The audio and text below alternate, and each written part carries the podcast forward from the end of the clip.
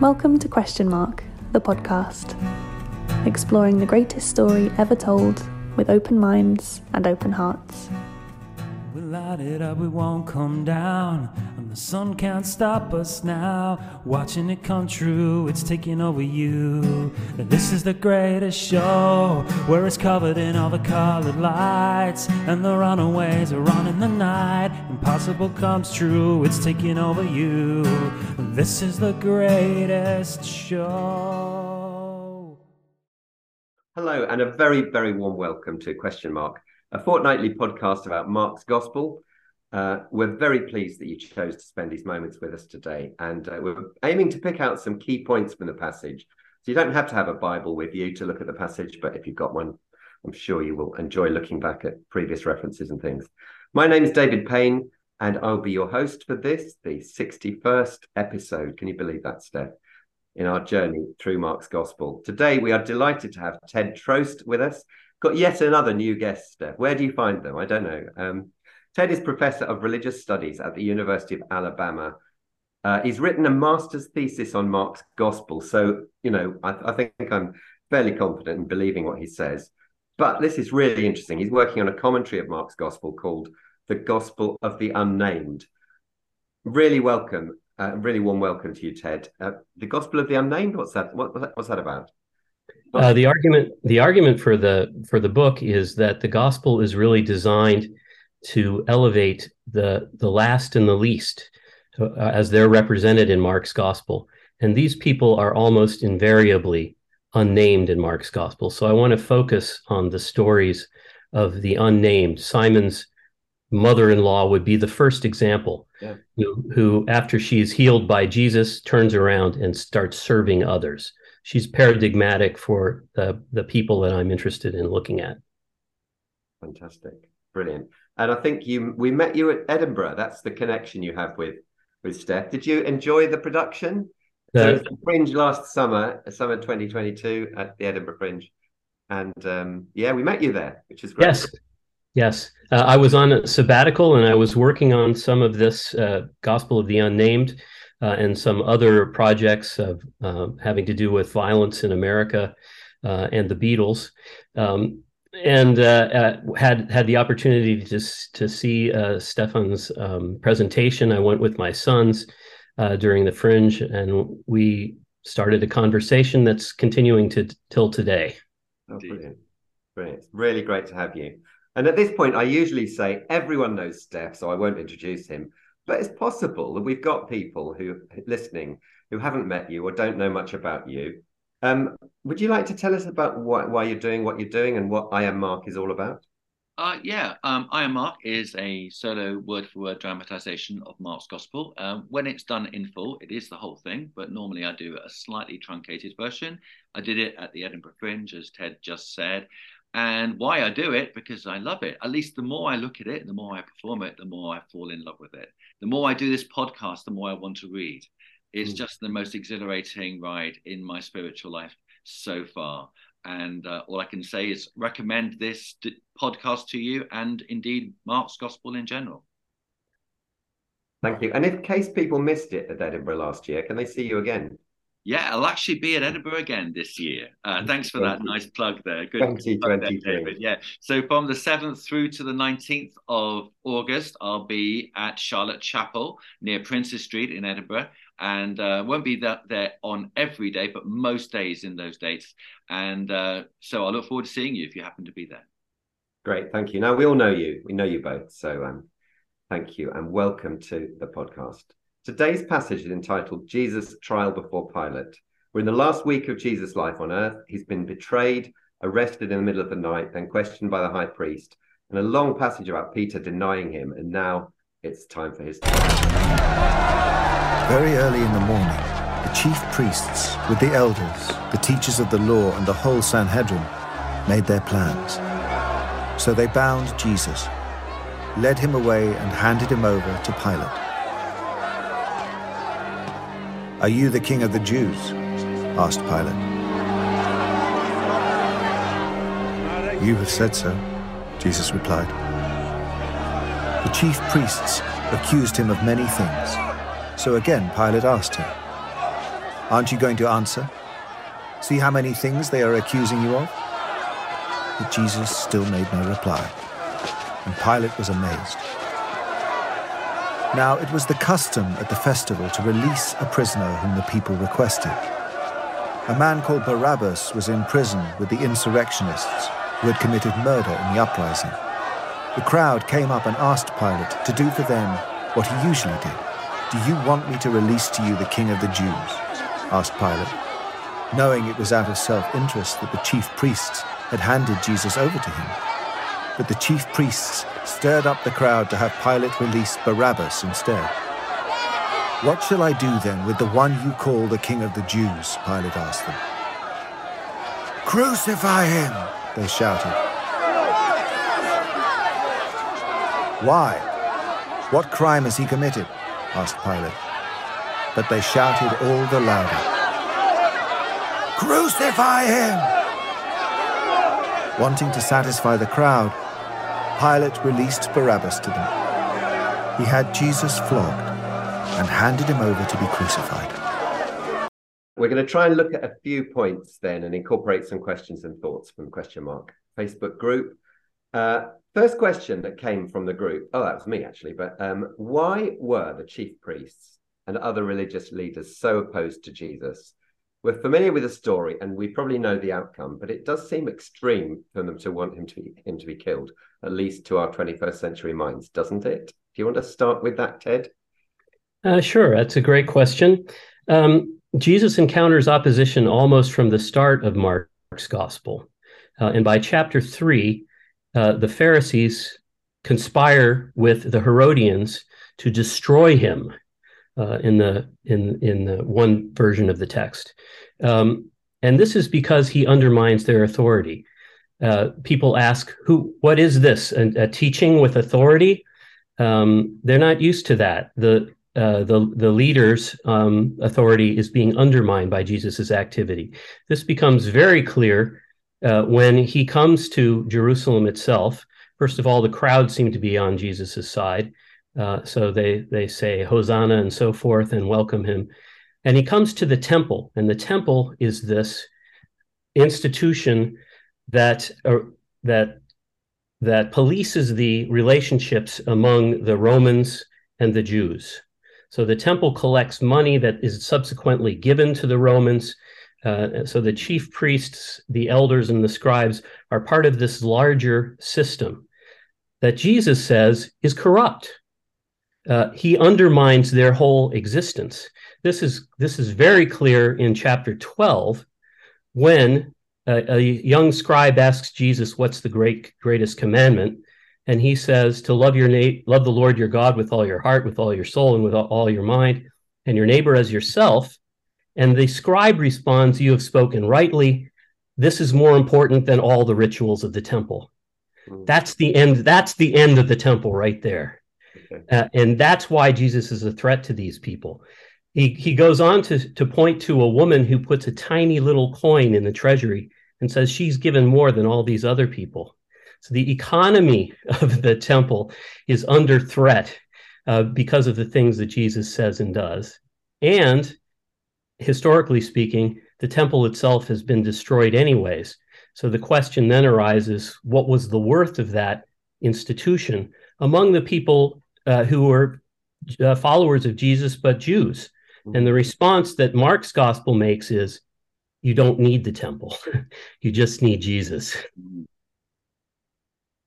Wow. Do you want to add to that, Steph? No, that's a fantastic answer. I love that. Thank you very hmm. much, Ted. Sure. okay, you get on to your points now. Then, so so what you want to say, Steph? What do you want to say? What, what I want to say about this passage, or about the question? Yeah, about the passage. About this passage, I think for me, as I read it again, it's the it's the question of what how to how to perform it actually, or really and truly what actually is going on. Why do people act in certain ways? how do they say the words that are ascribed to them? What do they mean? And you know, for in every passage in Mark's gospel, I've got to get my head around those sorts of questions. And this one is particularly difficult. It's all sorts of uncertainties actually on first reading. and, and so then I, also present it to other people, present it to the audience. Absolutely. Mm-hmm. So I've got to be firm in my own mind about what yes. it means, or yes. at least have an have an idea. I'm not mm. pretending to know absolutely. You know that I know exactly what it means, and everyone else is wrong. But I need to have some idea, and uh, unless I do, it becomes very difficult to convey something meaningful to the audience. You're right. You're right. Absolutely right. So that's what's so intriguing because there, hmm. there are all sorts of questions in my mind um, which we really do need to answer. They deserve an answer. Um, for example, why does Pilate say, um, "Are you the King of the Jews?" And how does he say it?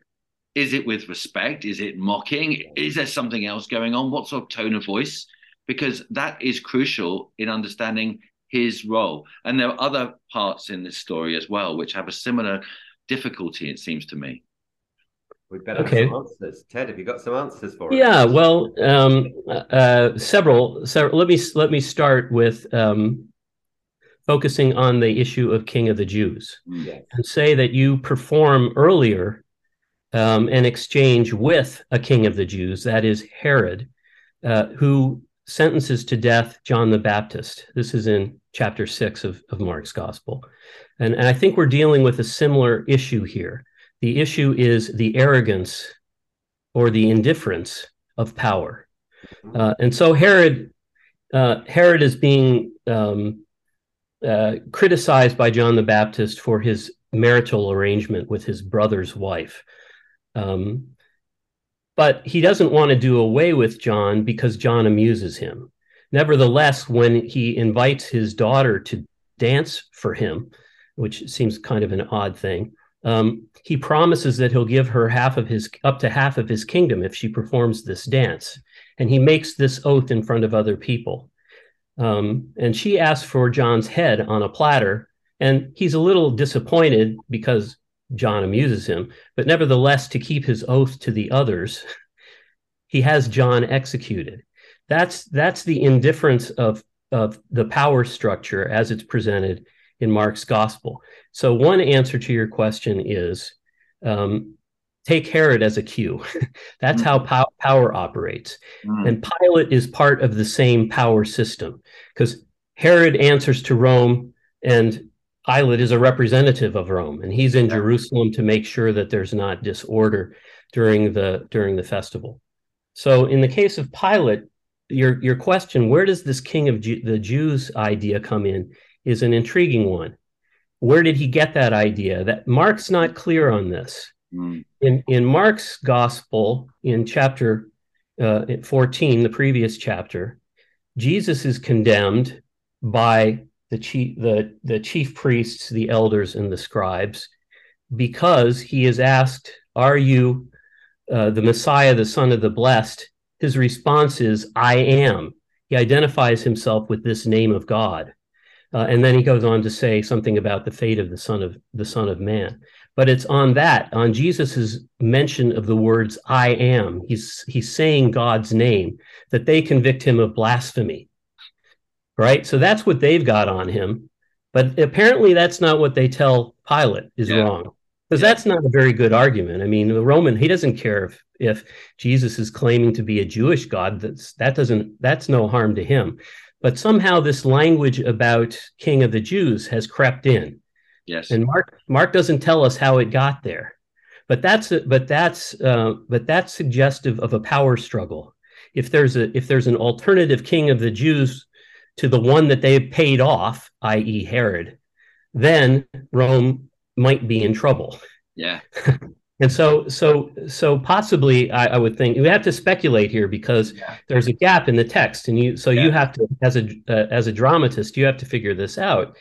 But um, it seems to me that we've switched from blasphemy because what does what does Pilate care about blasphemy yeah. to this alternative king, and that's a problem uh, that's a problem in a, in a time when there are competing political forces.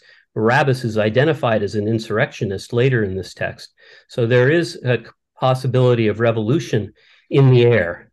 Uh, and as a consequence, Pilate, Pilate doesn't want to hear anything about that.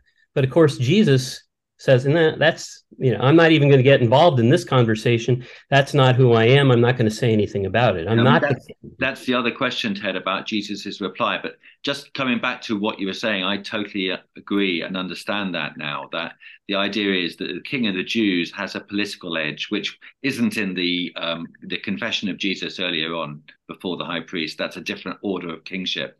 Um, and of course, from Pilate's point of view, that's a threat to, to say King of the Jews. Um, I, am just wondering how he says, um, Are you the king of the Jews? Is it with disdain? Is it with mockery? Is it with fear? There are all sorts of possibilities with the tone. But I, I love the other point you made just there about Jesus's reply, because I, I, for me, I think it's it's a bit equivocal what Jesus says. It, yes, it is as you say. It seems to be saying, um, No, that's nothing to do with me. On the other hand, he is saying at the same time to be saying, it is actually something to do with me. So there's a there's a, an affirmative and a negative going on at the same time. So I, am just wondering whether Jesus is agreeing with the fact that he is a king, but he's not a king of the Jews in the way that Pilate says or the yeah. thinks. He's not a political king. He's a king in another way, completely beyond Pilate's understanding. Well, yes, okay. Um, that's that's uh, uh, that that's one that's one approach. In in my opinion, Jesus is not interested in kingship. He's interested in the kingdom of God. Yeah, he, that's what's happening right now. God's kingdom has has intervened. That's what he's been saying since the be- beginning, and he's inviting people to to participate in this kingdom. Uh, repent and believe in the good news or believe in the gospel. That is, enter into this story world, would be one way to talk about it. The woman who anoints Jesus with oil has entered into that story world. Why? Because she has prepared him beforehand for burial, not for kingship, for burial. She understands that that's the fate of the Son of Man, yeah. contrary to Peter, who doesn't like that narrative trajectory. Um, Jesus rejects this title of king. He doesn't want to be the son of David. Um, how can how could he be the son of how could how, what why does David call the uh, the Messiah Lord?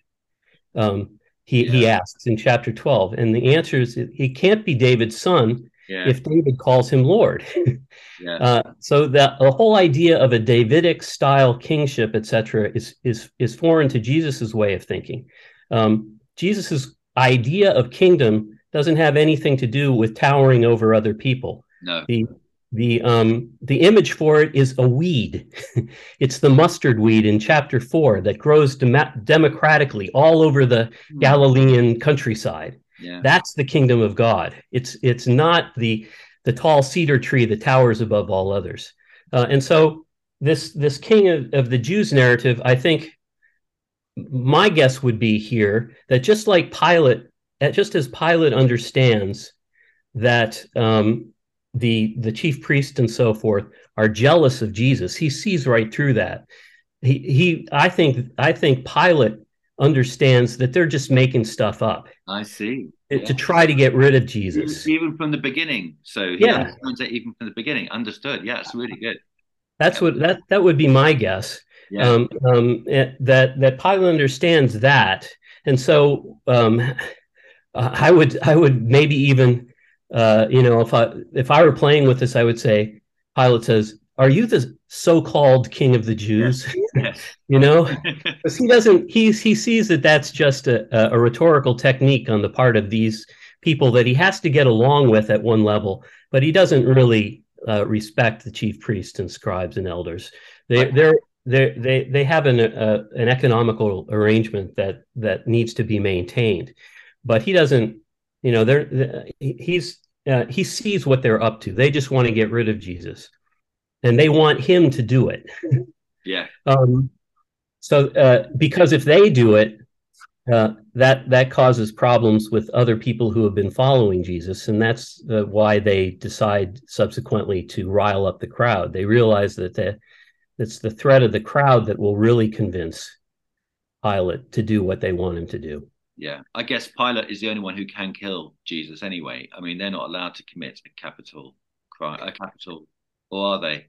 Well, well, that's that's. I, I think that's an unclear. We we were talking about this earlier. Um, uh, off camera uh, that um, if you if you're familiar with Monty Python and the stoning of of uh, blasphemers, um, stoning was a possibility. Certainly in the book of Acts, Stephen is stoned, so there is some authority to to put people to death. But I think the problem for the chief priests is that um, uh, uh, putting to Jesus to death would focus the this the the wrath or the reaction on them. They don't want that because that causes dissension among their supporters and among their followers and among the people who they tax and among the people who come to the temple. And up so to now, to... and up to now, the crowd have actually been very positive towards Jesus, haven't they? Exactly. So, yes. And the chief priests recognize that, and they're afraid of them. So it doesn't make sense to kill him themselves. Yeah. They know they have to manipulate the crowd somehow, and they have to get Herod to do their, uh, sorry, Pilate to do their dirty work. Yeah. Uh, and that's what's that, that's lurking behind this uh, yeah. Uh, encounter. So cool. interesting. Uh, at this stage, can I introduce one of our listeners' questions? Gareth is a faithful friend on um, Facebook uh, question mark group, and he says uh, the chief when he looks at this passage, he sees Karpman drama triangles everywhere. Victor, victim, and villain. The chief priests see themselves as victims of the villain Jesus, and call on the victor Pilate to solve the problem. Uh, I know you've you've read the the the, the rest of the question. It, it, there's quite a lot to it. I just wonder what you think about that, or whether you think Jesus doesn't take part at all, and he's not involved in the triangle, or what do you what do you make of that, Ted? Can I, can I go first? Is that right? And then what do you make of that, Ted? Thank you.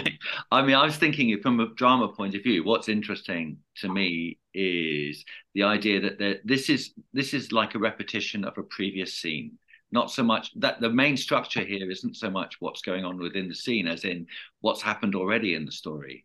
And in fact, there are probably two scenes I think that this is a repetition of. There's the trial of Herod, the trial of John, John the Baptist, as Ted's just described it. There's also mm-hmm. Jesus's trial for the Sanhedrin and the chief priests. And it's almost the same. If you look at the text, it's like a little changes, but basically it's a mirror mm-hmm. Of the previous, the trial in the previous chapter. So that's what's interesting from a from a dramatic point of view. And I'm not really sure you can also ascribe a particular persona to the individuals, the protagonists in this story. For me, Pilate is a fluctuating uh, villain, if you like, um, because he's immediate. He, he is on the one hand the one who puts Jesus to death. He is on uh, and and on that hand too, he's the one who's indifferent to Jesus, as Ted explained. But at the same time, he does actually speak up for Jesus. So there's a kind of moving backwards and forwards in terms of our estimation of him. So I'm not so sure about drama triangles, but I'm fascinated by the idea of structure anyway in the text. Mm-hmm. Yeah, I, I agree with the, the the the move to the dramatic analysis of, of, of, the various motivations because I do think, as in as in all drama, the the, the they they switch. They aren't they aren't fixed. Yeah. Um, we have to also deal with the the fact that that this is um, this is the the identification of Jesus as victim here seems to me me to be a, a bit uh, strained because Jesus knows that this is the way the story is supposed to go at, at a certain level. That this is that he has somehow brought together, I think, what I would say is the um, uh, from from the Hebrew Bible, the notion of the Son of Man as he appears in the clouds of glory and um, uh, uh, reserves uh, re, uh, receives the honor from the nations um, uh, it, with the suffering servant of Isaiah who um, who endures tribulation on behalf of the nation or is a uh, is is the nation itself in the in the Hebrew Bible at least. This becomes part of who Jesus says the Son of Man is and that story includes um, being handed over uh, to the to this constabulary to be being arrested, tried, killed, and then resurrected. So there's uh, resurrection comes at the end, which is nice, but there's this other stuff in between, and Jesus accepts that that's that is his narrative. So he's not a, a victim here um, in the total in the traditional sense. On the other hand, he is a victim in the sense of uh, uh, uh, experiencing the indifference of power as most people experience it. That is to hmm. say that you know we we look at this and say, well, thank goodness I'm not Barabbas or I'm not I'm not arrested off the street and thrown in jail like uh, like Jesus has like what's happened to Jesus. But in fact, the the indifference, the arrogance uh, of power during uh, Jesus's time is what's at stake here. And Jesus then, as God's representative, or even ego eimi as God Himself, undergoes what the least of these in their culture, but then I would say also our culture, experience. People tossed in jail, people who experience the uh, you know pow- power manipulation and have no voice. Jesus is undertaking that role in this text, and I would, but not as victim, as as someone in solidarity with humanity um, humanity at the at, at, at its most basic form. Because after all that's what it means to be last of all and slave of all. Mm-hmm. um, uh, and and so this this kind of radical overturning of the way the world operates is the kind of kingdom Jesus is inviting people to participate in. And that again that's why I don't like the language of Jesus as king of the Jews, because that's not what his kingdom looks like at all. Um, I think Acts catches this nicely when it says, when it describes uh, Jesus's followers as people who are turning the world upside down. That's exactly what happens. If you think of a pyramid with like the king on top and the and the um, normal people down here on the bottom, and there's a lot of them down there what what the gospel of mark does is turn that upside down. Mm. Mm. brilliant. Steph, do you want to add anything to that? No no that's that's fantastic. I, I was, think for me the slight um, i have a slight disagreement about the, the, and it's a nuanced one about king kingship but we can come back to that on another day ted. Mm. yeah yeah. I think I think the um the you know the other questions um around the drama are you know what's going on with with Barabbas? I think that's another another huge question. I remember talking about this when when I first actually performed this in in my own school assembly. Uh, one of the one of my colleagues came up to me and said, "You know what Barabbas means, don't you?" And then he began to explain that from his point of view, Barabbas was a, a villain, uh, and Jesus was totally innocent, and Jesus was exchanged for the one who was evil and it's he he he he suggested that that's basically uh, this a kind of a a sign for us, a, an indication of what Jesus did on the cross, that He died for us, our, our, our sinful humanity, um, and He was the innocent one who took our place. Now, I, I I was I remember at the time feeling actually, yeah, that sounds really plausible, but the more I look at it and the more I look at Mark's gospel, the less I think that's likely. And and for me, the whole question of Barabbas is the interesting one. It's it's because what is it about Barabbas that was so attractive to the crowd? Mm. Why why does the why do the chief priests get away with it? They stir up the crowd to get him to release Barabbas instead.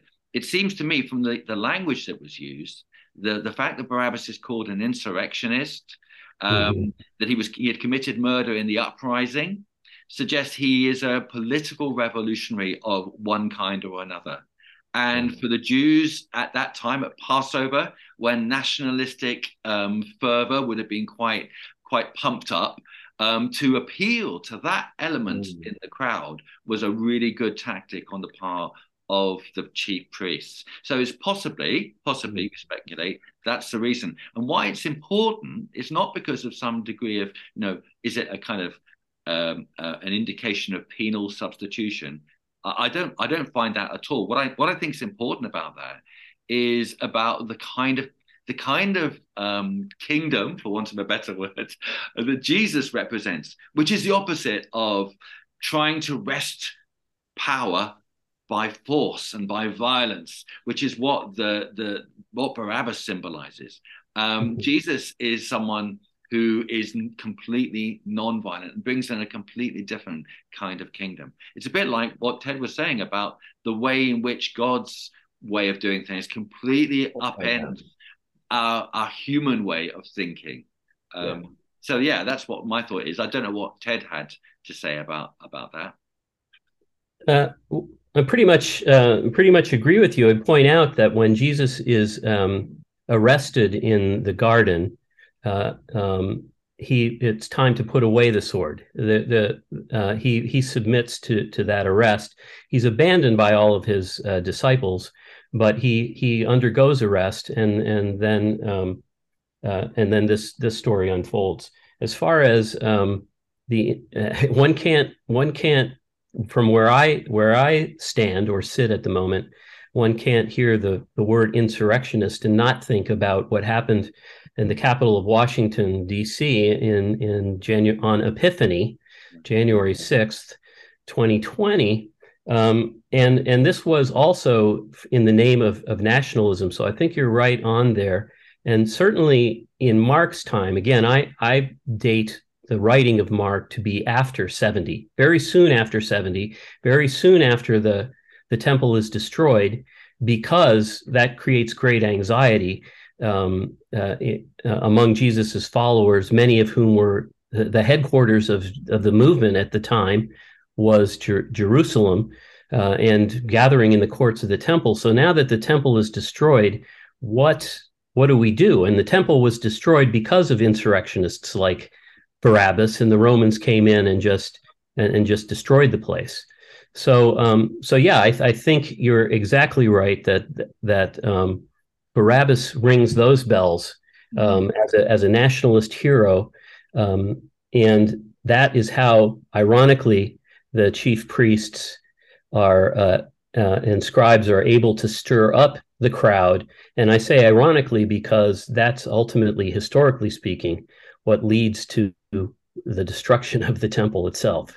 And that's why it's so important, isn't it, to read Mark's gospel in the context it was written in, as much as it it's describing the Jesus's time, because the context it was written in, as you rightly say, is around uh, probably after the destruction of the temple. And these ideas about revolution and so on are very, very current and painful, actually, for the for the people. And and Mark's pointing out that this this way of revolution is is not the way, it's not God's way. That what God wanted what who Jesus is is the kind of Messiah uh, which is against this this idea of a nationalistic figure who's going to to free the people from oppression.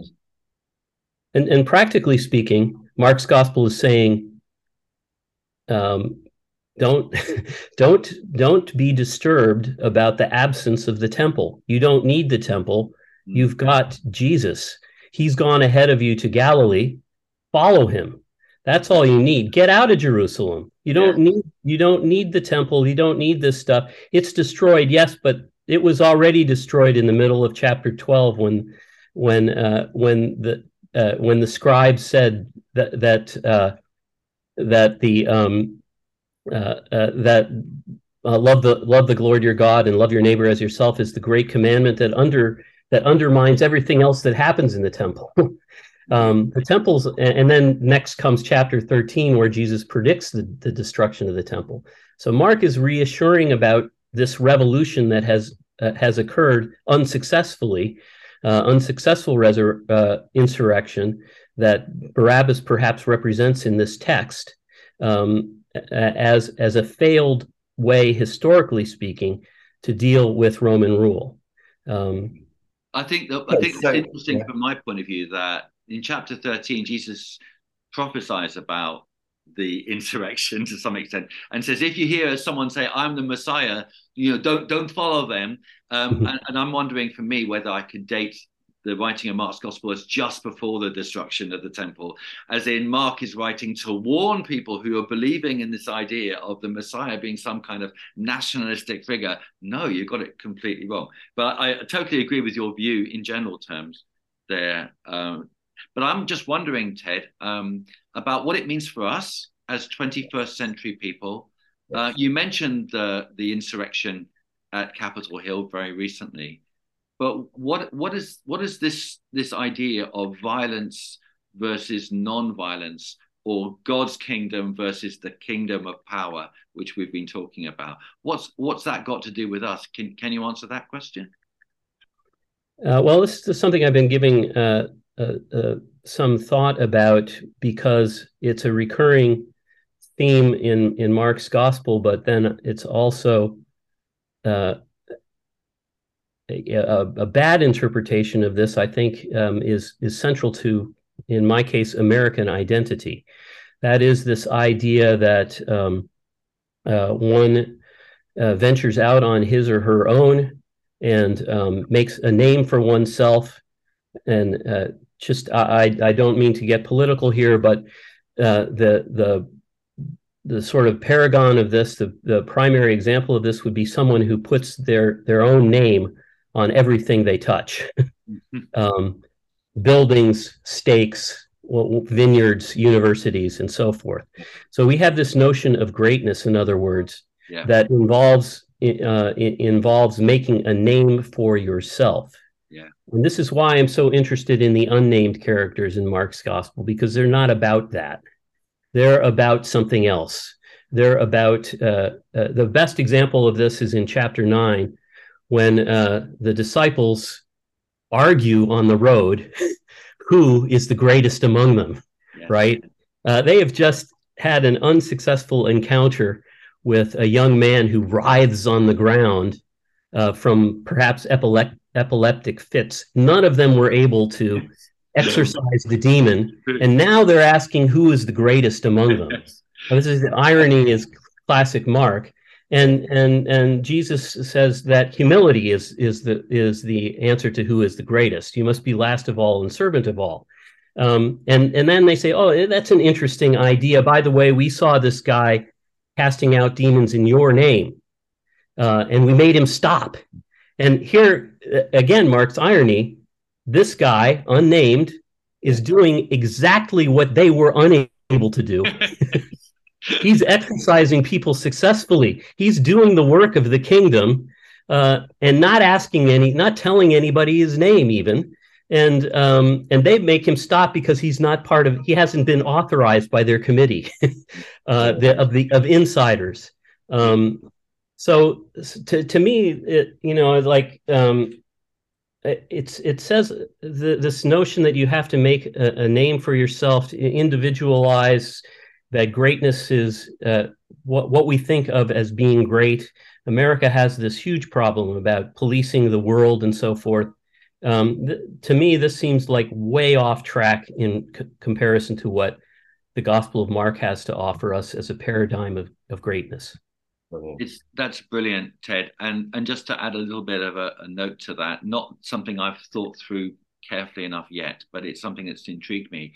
In reading about this uh, passage and preparing for the podcast, I came across this idea by a guy called Blumenschein, who talks about how Jesus represents um, this non-violent approach to evil, and the uh, the other approach is to be a take a violent approach in other mm-hmm. words, you use violence t- to justify uh, you justify it because it's against evil, and that's the way human beings generally try to deal with with evil. But Jesus has a completely different view.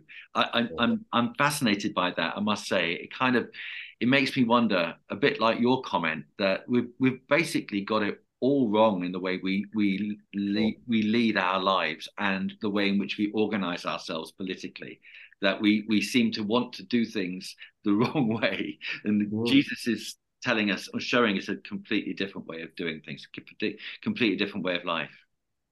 Well i think against us gentlemen. We're running out of time. Unless you want one last point uh, ted. Well I, I would just say that that that subsequently is what jesus means by saying what the great commandments are. Yeah and that's what love your neighbor as yourself uh, implies. You're not gonna you're not gonna stab yourself in the heart. uh, uh, you wouldn't do that, and you shouldn't do that to your neighbor either. Wow, wow, brilliant. How absolutely fascinating. Thank you, Ted and Stefan. Uh, thank you so much for taking time to share your thoughts with us. It's been a lot of fun and completely enlightening, as it always is. Uh, and we've enjoyed having you with us too, lovely listener. We hope you'll check out the website, iam-mark.com, and the Facebook community. But that's all we have time for today. So it's goodbye from Ted Trost in Alabama. Yes. And goodbye from Stephen Smart in Southampton. Bye. And from me until next time, goodbye. Thank you for coming. If you enjoyed this episode of Question Mark and don't want to miss any future episodes, be sure to click on the subscribe button. This also means other people can find the podcast and join the conversation too. We'd also love if you could leave a review so we know what was good and what we can improve for future episodes. If you want to find out more about I Am Mark, Stephen Smart's solo word for word dramatisation of Mark's Gospel, go to www.sleek.bio slash I Am Mark, where you can sign up for free for his newsletter and a whole host of other goodies. Join us and our special guests next time, where we'll continue to explore the greatest story ever told together. If you want to get involved with the podcast or have any questions or comments in the meantime, please do get in touch using the I Am Mark social media channels. We'd love to hear from you. We light it up, we won't come down. And the sun can't stop us now. Watching it come true, it's taking over you. This is the greatest show where it's covered in all the colored lights. And the runaways are on in the night. Impossible comes true, it's taking over you. This is the greatest show.